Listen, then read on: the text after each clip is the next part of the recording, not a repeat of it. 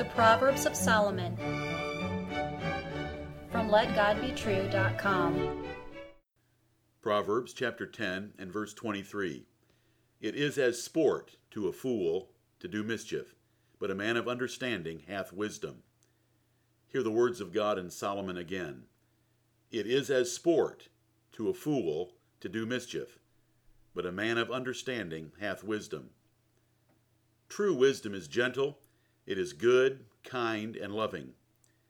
Hurting others is never amusing. It is not a sport to a noble man. You should instead provide comfort, health, peace, and security to all those around you. Harming another by words or actions is cruel. It is foolish and wicked. Wise men, instead, are always gracious and helpful. This is one of the great differences between fools and wise men. Learn this precious lesson today. Sin is a joke to most. Mischief that harms others is celebrated today. Consequences of sin are ignored, and reprovers are despised. Sin is the delight of many. They cause pain and trouble to others without fear, guilt, or shame. They jest and joke about evil. They mock the righteous. But such men are fools. Those with understanding know such dysfunctional conduct offends both God and men. Wise men know there is honor and reward for sobriety and righteousness. King Solomon warned in another place, "Fools make a mock at sin." And in another place, "Folly is joy to him that is destitute of wisdom." This generation uses sin as content for entertainment. Mischievous boys in school are often the most popular. The bold and flagrant are considered brave and strong. The wildest actors are called stars. Others rap brutishly and foolishly about horrors and violence. Men of understanding grieve about all this mischief. The segment of society most susceptible to this di- disease is young men. They have the folly of youth still bound in their hearts, but now they have the abilities and liberties to be out and about in mischief. Solomon feared their draw and influence on his son, so he warned against them in the first two chapters of Proverbs. Paul warned young men with one single piece of advice that would make them great if they could do it. Young men likewise exhort to be sober-minded. Compulsory education, a terrible joke of social do-gooders, crams young fools hating learning into classrooms together, where out-of-touch teachers present ridiculous topics with no bearing on their lives. What is the general effect on young men, who should be working a man's day, at a man's job, under a man's rule? Folly, frustration, mischief, rebellion, and sin. They goad each other on in sinful pranks until society reeks of their noxious insanity. What happens when these fools get home? Television offers profane entertainment at the expense of God and others. Sitcoms, consuming evening programming, are from hell in their disregard for God, morality, sobriety, and other virtues. Even so-called innocent cartoons, with constant content and efforts to harm and mock others, are foolishly bad. What will you do to protect and direct your children away from such character-corrupting influences? Young fornicators take advantage of girls, without regard for them, their fathers, or their future husbands. They laugh about their exploits. Young gluttons have eating contests and roar hilariously when one throws his food back out.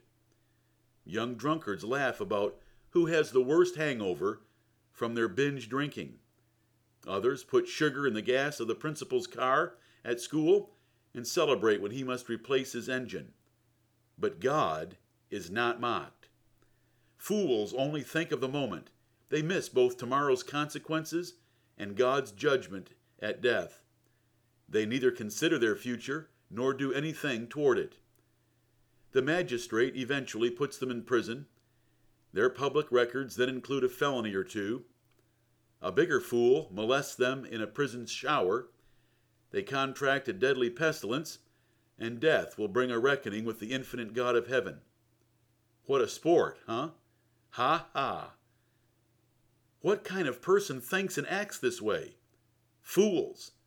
There is no fear of God before their eyes. They rejoice to do evil and delight in the perversity of the wicked. They are the bane of every nation, the calamity and grief of every father, and the heaviness and shame of every mother. What will you do to protect your children from such character-corrupting influences? How can they be corrected? Easily. Listen to Solomon's three pieces of advice. Judgments are prepared for scorners, and stripes for the back of fools. Number two, a whip for the horse, a bridle for the ass, and a rod for the fool's back. And the third, the blueness of a wound cleanseth away evil, so do stripes the inward parts of the belly. If severe punishment was executed speedily in the world, there would not be such a plethora of amoral anarchists. King Solomon, when using death as a means of promoting sobriety, told young men, "Rejoice, O young man, in thy youth, and let thy heart cheer thee in the days of thy youth, and walk in the ways of thine heart, and in the sight of thine eyes. But know thou, that for all these things God will bring thee into judgment. Therefore, remove sorrow from thy heart, and put away evil from thy flesh. For childhood and youth are vanity." You can read this in Ecclesiastes eleven. Parent, soberly teach your children about life, death, morality, sin, and the right treatment of others. Teach them that foolish talking, jesting, kidding, and foolish sarcasm are hurtful and unnecessary. The Apostle Paul warned that God will judge the world because of such speaking. These are an inconvenient use of speech. Giving thanks is a much better use of your mouth and tongue. Do not allow these things among your children, and they will grow up to be noble and wise, as this proverb teaches. Parent, a tender regard for all weak things, even baby birds in a nest or mother animals with their young, should be cultivated in your children, but especially doing good to all men. Other children with physical or mental handicaps, or racial or economic differences, should be objects of charity and protection, not ridicule and persecution. True wisdom includes kind and protective regard for such things. A man of understanding has wisdom regarding these matters. He sees through the folly of the fool and considers it carefully. He despises a mischievous approach to life. He sees the trouble coming tomorrow for today's folly. He sees the judgment coming after death. He sees the great reward of righteousness. He develops a sober and thoughtful outlook. Be wise, listener, and understand and learn this lesson. Moses prayed this way, "So teach us to number our days, that we may apply our hearts unto wisdom." What a great perspective on life, to use each day carefully in a wise way before God and men. This should be your prayer and pursuit. God's blessings and favor are upon the wise, but the way of transgressors is hard. Life is short, and you ought to make the best and most of it in the eyes of God and every one you meet. The Apostle Paul warned, "For we must all appear before the judgment seat of Christ, that every one may receive the things done in his body, according to that he hath done, whether it be good or bad. Knowing therefore the terror of the Lord, we persuade men." Solomon concluded his book of philosophy, Ecclesiastes, with this same warning.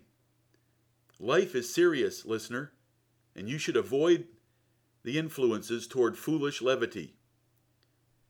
Jesus ignored the vanity of this life and all of its mischief of those around him, looking instead at the joy waiting in heaven. He had wisdom and understanding to look beyond the folly here for the joy there. Isaac Watts wrote in a song, "The hill of Zion yields a thousand sacred sweets before we reach the heavenly fields or walk the golden streets." Only the wisdom of faith sees the sacred sweets here and the golden streets there. Open your eyes of faith and wisdom today to see the important, noble, and lasting things that glorify and please God.